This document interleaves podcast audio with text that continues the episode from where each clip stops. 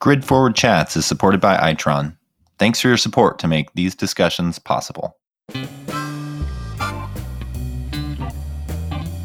Welcome to the next edition of Grid Forward Chats. I'm Bryce Yonker with Grid Forward. In this session, we talk with Patty Poppe, the CEO of PG&E.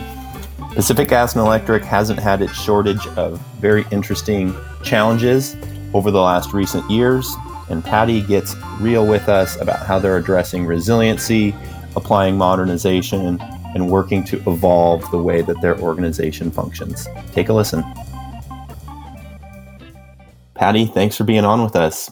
Can you tell us a little bit about your background and how you ended up there at the helm of the utility? Yeah, you bet, Bryce. It's great to be with you.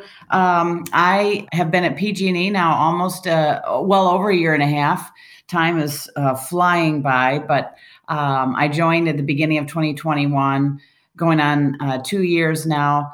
Um, I came here from Michigan, where I was CEO of CMS Energy. Uh, that was my hometown utility. My dad retired from that company. I lived two doors down from him.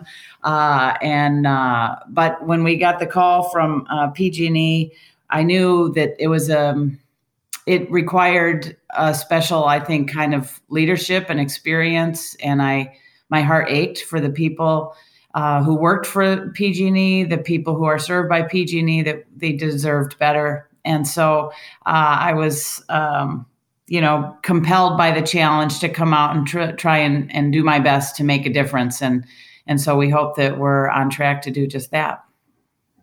Great. Well, welcome to the the role there. We've we've had a lot of folks that have been on this series with us that joined in the in the middle of the pandemic, which you know we're not through all the way. Um, so I still ask this question. You know, how are you? How are the folks there at the organization? How are you doing?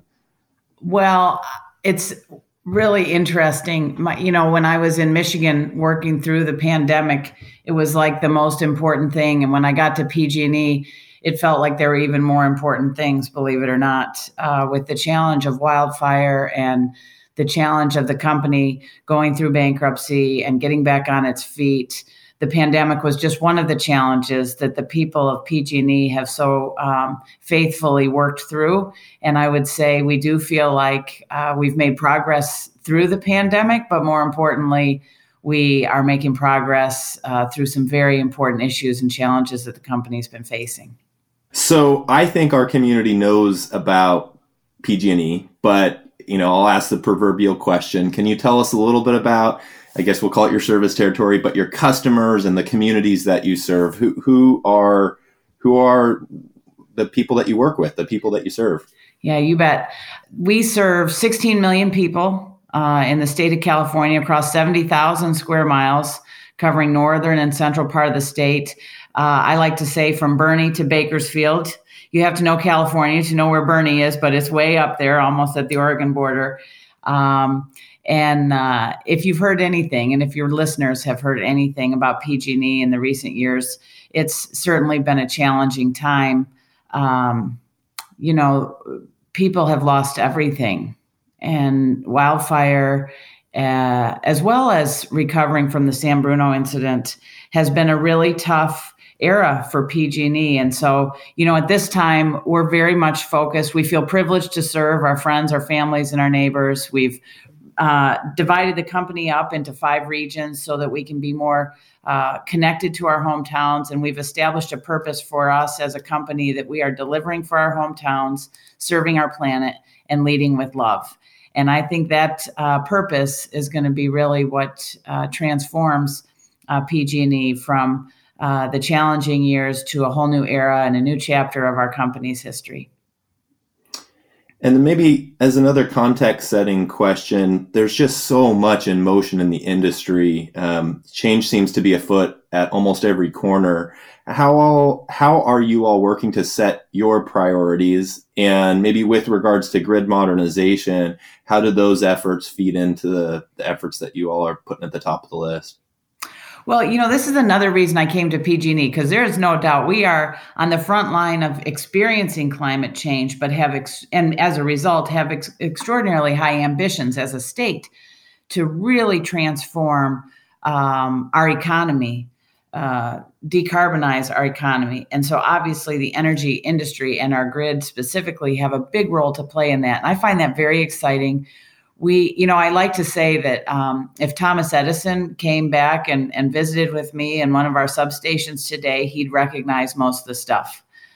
but I also like to say, not for long. Uh, understanding that at one time, the wires in PG&E's service area and everywhere across the globe were pathway to prosperity. These wires brought the modern society to our most rural corners of our communities. But today, those same wires, which were so valuable to our economy and to the livelihoods of people, uh, are now a hazard. And so we actually have to both reimagine the role that um, uh, how to maybe not have wireless power, but a lot less wires and how to de-risk our system and yet still provide energy to people when and where they want it. Um, combined with the challenges that we're seeing in california with peak demand and how our, our peak demand exceeds our peak supply. And that creates a, a, no, a whole other set of challenges that interestingly end up leading to the same set of solutions, which I'll be happy to talk about. But uh, certainly things like battery storage and microgrids and distributed resources are all a very, very important part of de risking our system from the risk of fire and providing peak supply on hot summer days. Yeah, we'll talk about all those. But let's talk a little about kind of the macro dynamics. California's out with uh, a fully decarbonized uh, grid vision as, as a number of jurisdictions in the West, whether it's states or you know cities or, or um, utilities themselves or other um, stakeholders. Um, can you talk a little bit about what PG&E is doing with you know making sure that that transition can be as smooth as one as possible? Right, you're trekking towards an ambitious objective. How is it? How can it be a successful outcome? Well, first, um, I'll just clarify what our ambition is. Um, we we set out our climate positive um, ambitions earlier this year to be net zero by 2040, but climate positive by 2050. And what that means is that we'll take more greenhouse gases um, out of the environment than we emit by 2050. But I also want to remind people that in the near term, in the next eight years, our intention is to reduce our GHG emissions by 50% for scope one and two, and 25% for scope three. There's been very few people who have uh, set out scope three ambitions, but they're very important because it's an important part of the mix. And so those are our ambitions. How we'll do that is certainly by decarbonizing our electric system, though I will. Um, uh, share with you, and you might be surprised that last year the electricity we delivered was 93% GHG free. So, where people say it can't be done, we're already doing it. And uh, that gives us a lot of confidence to continue to move forward. Um, and so, utilizing battery storage as a key partner to the solar that's on our system and the bulk renewables that are on our system, uh, we see as an important pathway to decarbonizing the electric system. But on the gas side, you know, I run a large natural gas uh, delivery business, and uh, we plan to transition to cleaner fuels to target gas delivery uh, for hard to electrify customer sectors. Uh, in other words, converting uh, things that use even higher emitting sources like diesel and like oil and converting those to natural gas which reduces emissions uh, where necessary in large industrial uh, processing um, as well as supporting the ramp to building electrification. And then my favorite subject and we can have a, a whole separate conversation about the role that evs play uh, in the future of california and our grid well, this is a separate question that I was just thinking about, but you mentioned reaching into the scope three um, emissions. What does it mean, you know, providing service to Silicon Valley, right? What does it mean in the location that you all are, you know, one of the epicenters of kind of the clean tech ecosystem? Does that does that help? Does it in some way hurt that those all those providers are there on your back door asking you for things to do? What does that what does that mean for the the way that you run the organization? Oh, it is a privilege to serve Silicon Valley. Do not, I, I'm, I have an enviable uh, service area, having the privilege of serving some of the brightest minds in the world. and great companies um, who are very energy focused, so we can have great partnerships with them. Uh, I think is is all net positive. What we um, are able to do, and what I think the role of uh, technology plays, and these technology companies play, is in automating peak demand uh, flattening. And I just think that is the, one of the biggest game changers as we decarbonize the economy. The most important thing is that we do it in an orchestrated way.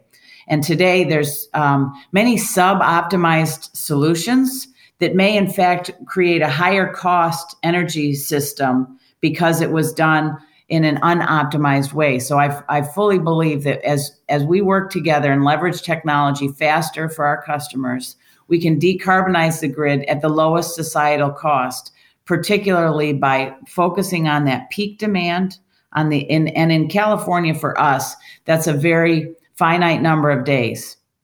Today, it's about five days a year. You could imagine as temperatures rise, uh, maybe it goes to 20 days a year, but that is a small percentage of the year. The rest of the year, we have 40% excess supply every single day, even on peak. So there's these handful of days that require a different solution than we have offered in the past with big bulk central station power stations.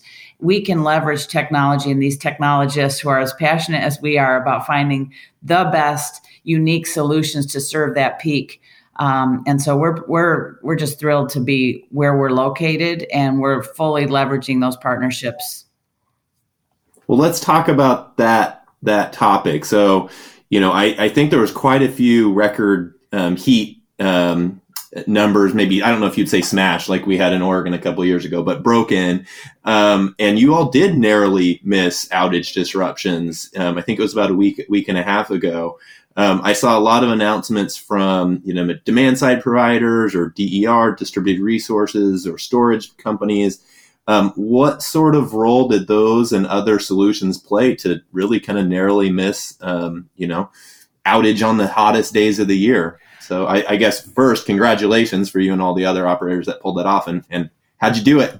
Well, I'll say um, there was no silver bullet, except maybe there was one. I will. I'll get to that in a second. There was one moment that a big uh, thing happened that really saved the day. But the week that week, we did see record-breaking demand, and we watched the role that solar played during the day, which is terrific, and it really uh, serves uh, a large demand on a, a, day like that, especially when the sun is shining, it's hot, those things all go together.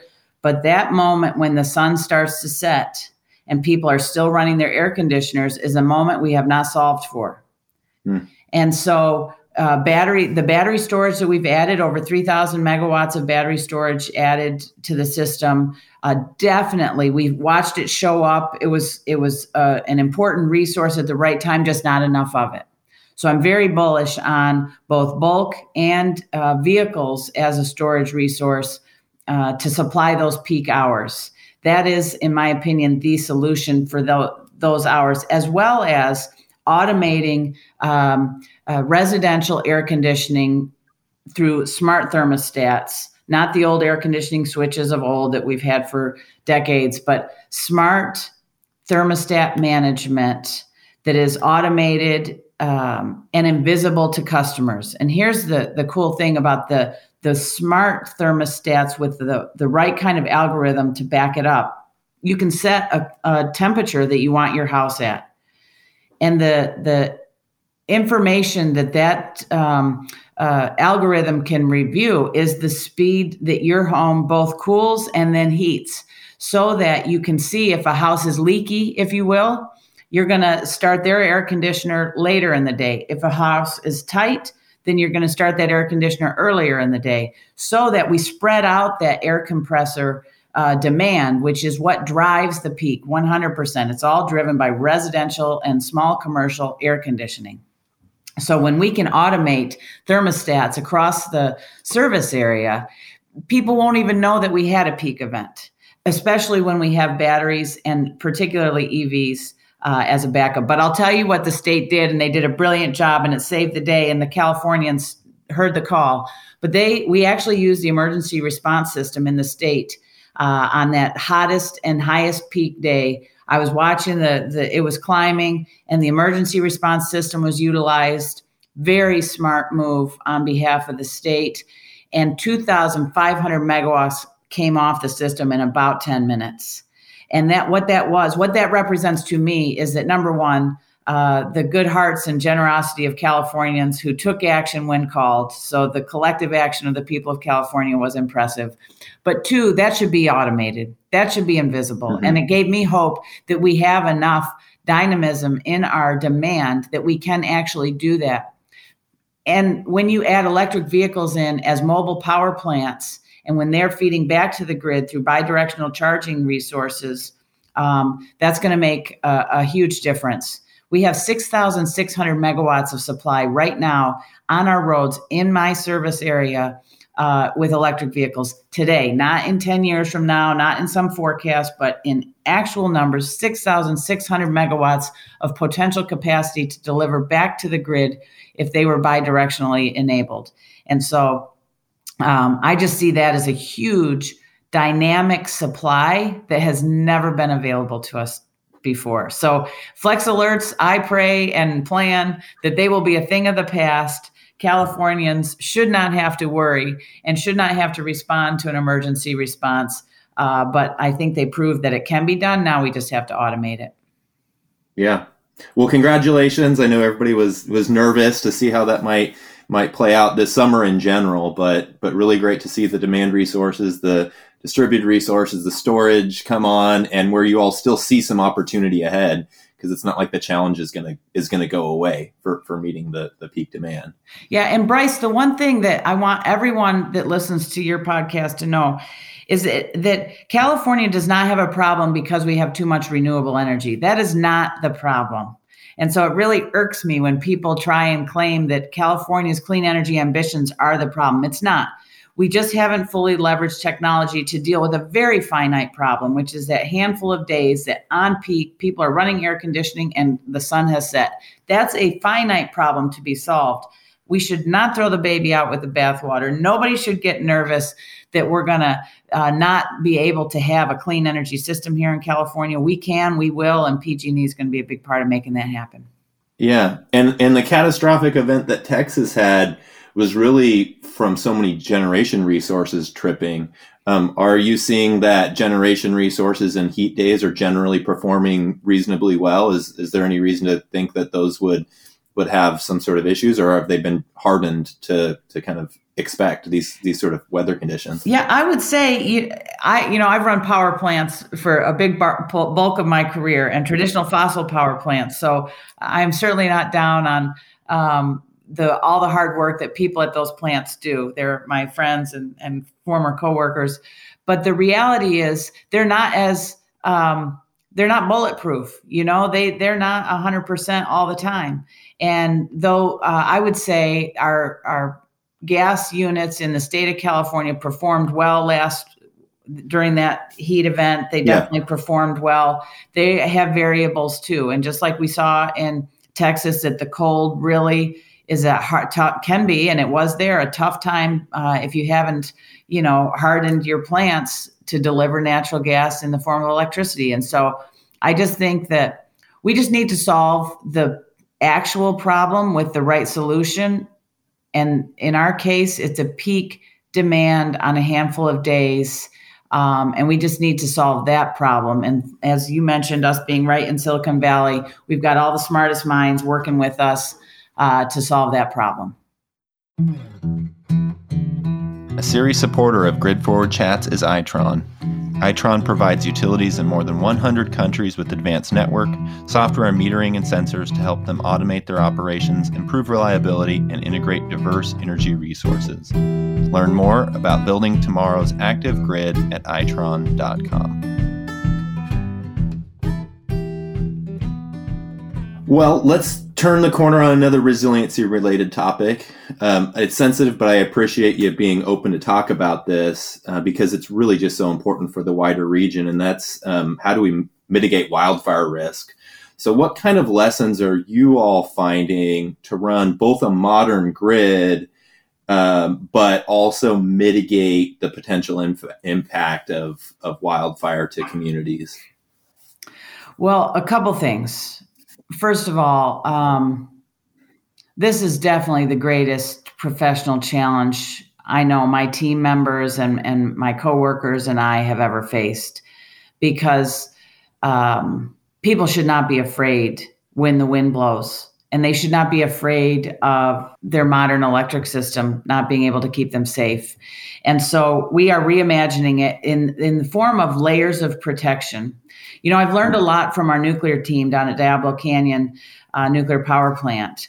Um, a nuclear unit, they they will describe for you, and and my team would say that that is a um, a high risk asset, and so it has to be operated as such with what we call fail safe layers of safety protection. So if something fails, you still have layers that protect as a, in addition to the original failure. And our nuclear units across the globe have performed extraordinarily well and they have such a mindset about safety. Our electric system needs that same mindset because what used to be maybe a reliability incident if a, a, a tree hit a line, it is now a safety hazard to to people. And so it has now become a physical high risk asset, and we have to reimagine it with that in mind. Now, the cool thing in my mind is that this many of the things that we will do to make it fire resilient also make it more resilient in any kind of extreme weather, whether it's snow up in our Sierras or it's wildfire in our Sierras, undergrounding our lines as we have planned to do will make it more resilient, independent of uh, additional intensity to our weather patterns.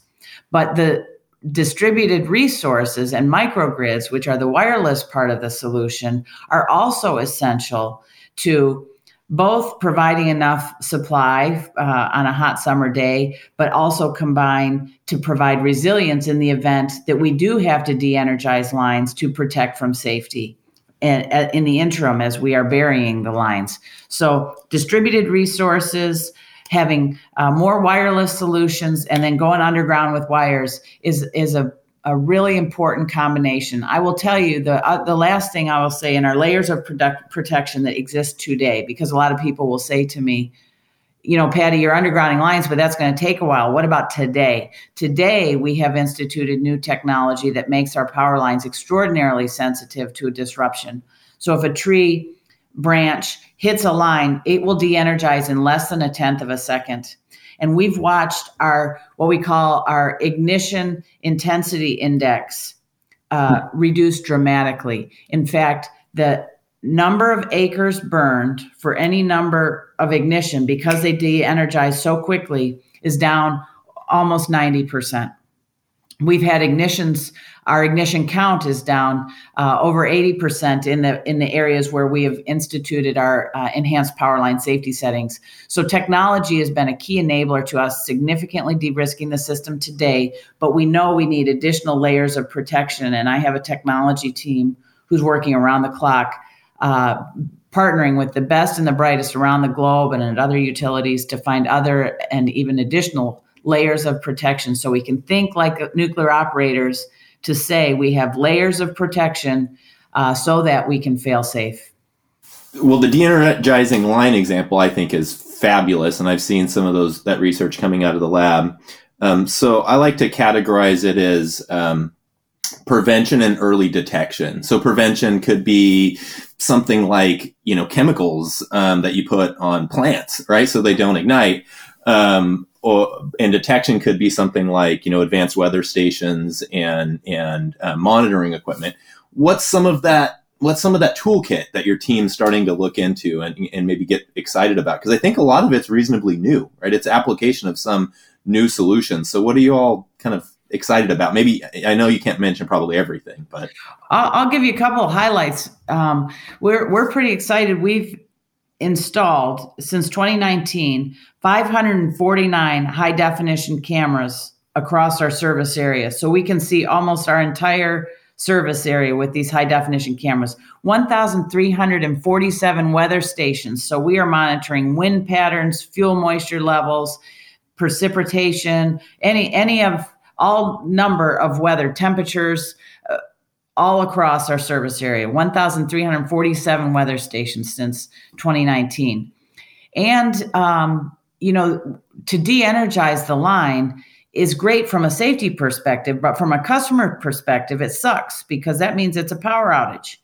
And people having multiple power outages is very dissatisfying. So we're we're working on two very important um, focus areas on that. Number one, using distributed resources as a resilience backup, so that those interruptions are invisible.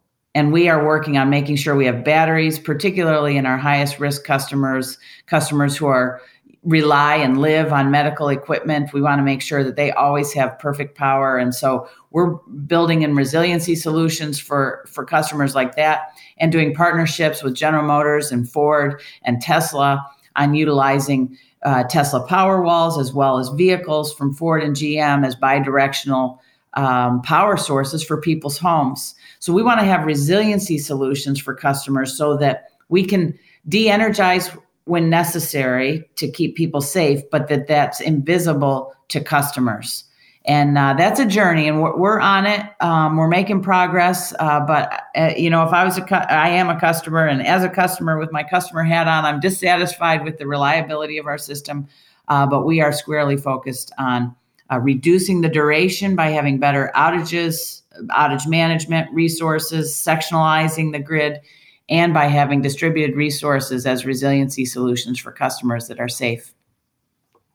Well, you mentioned on-site resources. You mentioned sectionalization. I was going to ask a question about PSPS because we just had one here in Oregon. We had really crazy east winds blowing, and it was scary. Um, how, how can we be as precise as possible with these solutions? I think you've covered a lot of it, but is there anything else you'd you'd mention? Well, just on the sectionalizing devices and combined with these cameras and the weather stations, we can we've got our entire service area 70,000 square miles down to 2,000 or um, yeah 2,000 um, uh, meter blocks where we can see yeah. what's happening in those blocks.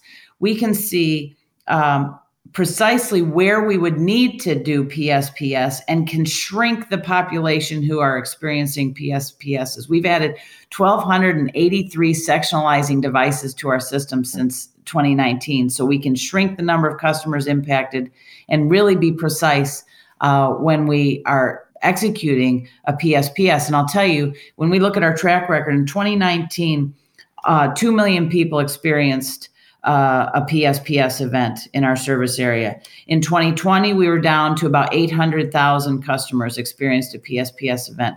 In 2021, 80,000 customers experienced a PSPS event. Dramatic improvement by the way we're designing the system and targeting when and where we have to do it. But I will say, any of your listeners who are PG&E customers, it's the hardest um, thing to do to call a PSPS. Um, it, it's the antithesis of what we are all trained all our years as electric system operators. However, we will do it to keep you safe. And you have to know that the only reason we do it is because the conditions, and we know the conditions better than anyone in the world. We know when we have to pull that uh, tool out of the toolbox, uh, but it is definitely a tool of last resort. Yeah, it's good to hear how the change, how the quick evolution that you all are using it for. We've covered a lot around resiliency. The last question I wanted to just briefly touch on, if you want to share share on it briefly, was I know you all put a line in the sand to try to underground ten thousand miles of wire, and that is just to most folks kind of they can do the math because they know what it takes to underground a mile of of uh, of wire. Um, what are y'all learning there? How's that going? Is that um, obviously that's an expensive proposition? What what's what would, what would your thoughts be on that? Well, first is maybe not as expensive as you think. So I'll get to that in a second because that's a we've trained everyone to believe that it's expensive. I'll I'll I'll give you a different perspective on that in just a second. But first, I'd love to thank our legislature for taking action. They saw, and it's it's very popular with the citizens of California. Over 80% of the people support undergrounding. Um, and so our legislature took great action to um, uh, incent uh, utilities like ours to put together a 10 year plan. We've set the construct where we can make sure that we can utilize a 10 year plan. And why that's important is because that allows us to create the workforce and have the long term contracts, and that all saves money. When you can have a, a longer term plan, I say it all the time you don't build a bridge one span at a time. You know, you have to have a project plan. And so 10,000 miles requires a project plan. But I'll tell you what is expensive. What is expensive is the insurance that my customers pay for today. What a billion dollars a year in insurance that we pay for. Uh, what's expensive is $1.7 billion a year spent uh, on vegetation management for trees near wires. If we can bury those wires in those high fire threat areas, we can stop removing trees that are near the lines. It will improve both the beauty but the resiliency for even conditions, not just fire, but snow and uh, extreme winds and other conditions. And so the total cost, when you think about the 99% risk reduction that you get from an underground line and the reliability improvements, the cost, the total cost over the lifetime actually ends up being the same or less than covered conductor um, and tree management. And it just looks much more beautiful. So it's it's the right solution for this time, and it's not as expensive as people think, particularly with a 10-year plan in mind. And I will remind people there is a reason why our entire gas system is underground because it is, in fact, too dangerous above ground. So, years and years and years ago, we buried tens and tens and tens of thousands of miles of gas pipe underground. We're actually good at it. My company has done that. We have an entire workforce who buries gas lines every day and maintains them and keeps them safe.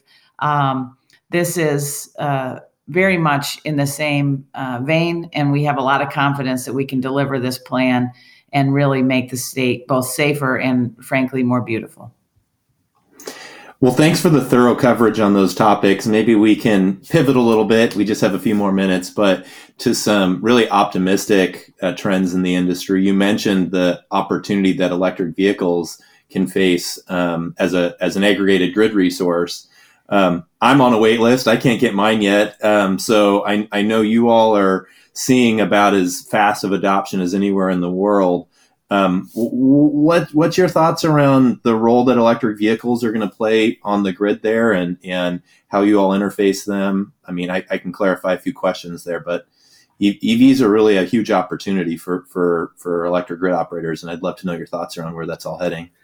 Well, you just opened Pandora's box because I'm all in on EVs and I could not be more excited. Um, you know, a lot of people ask me, is the grid ready? That's their first question. So if I get an EV, will the, you know, you've got flex alerts, Patti. How, how can you deal with electric cars on those days? And the, this partnership with General Motors and Ford and then Tesla with their Powerwalls has really taught us a lot about the role that that supply resource can pro- provide back to the grid. Uh, and we'll, you know, the the OEMs will get through this supply chain constraint of the chips, and and they're getting more and more efficient with the use of lithium and lithium processing, which are the big bottlenecks right now. But they'll get through that, and we'll have access to electric vehicles. And so, for example, in our service area, uh, one in every five electric vehicles sold in the nation are in PG&E service area. So we definitely, as you said, have the highest penetration in the country. Um, and so we can see the role that they play and how dynamic customers are, how responsive customers are to dynamic signals on when to charge. And so right now we've set the pricing so that charging at night is the right time to charge. Uh, when I answer the question, is the grid ready? I say not only is the grid ready, the grid needs these electric vehicles both to charge during the day and what I call fill up the belly of the duck, you know, the duck curve, raise that demand during the daytime. And we'll have to design uh, important pricing signals for customers to know that that's the right time to, to charge their vehicle so that then they can discharge their vehicle when that sun sets. And it's the most um, dynamic load source that has choice in when it actually pulls from demand. It's not like a refrigerator. A refrigerator uh, and air conditioners both. Air conditioners more dynamic than refrigerators, but a refrigerator, for example, it just uses energy all the time. And so there's there's not much you can do about what time you're going to use your refrigerator, but you can decide what time to, to charge your vehicle. And that vehicle charging and then the resource back to the grid uh, is the answer for how we can actually raise the average load, average demand, and reduce the peak. And what that results in is a lower unit cost of energy. So it actually is the solution as long as we don't just go and build 40% above the current peak as an insurance policy. We have to learn to optimize and reduce the peak, raise the midpoint, and now you've more fully utilized all of the assets that we have on the system. And that makes the whole system cheaper for everybody. So I just think it's the, the most important ingredient in the decarbonizing of our economy. And it has to be done in an orchestrated way so that people benefit the most and we have the lowest societal cost to that decarbonized journey.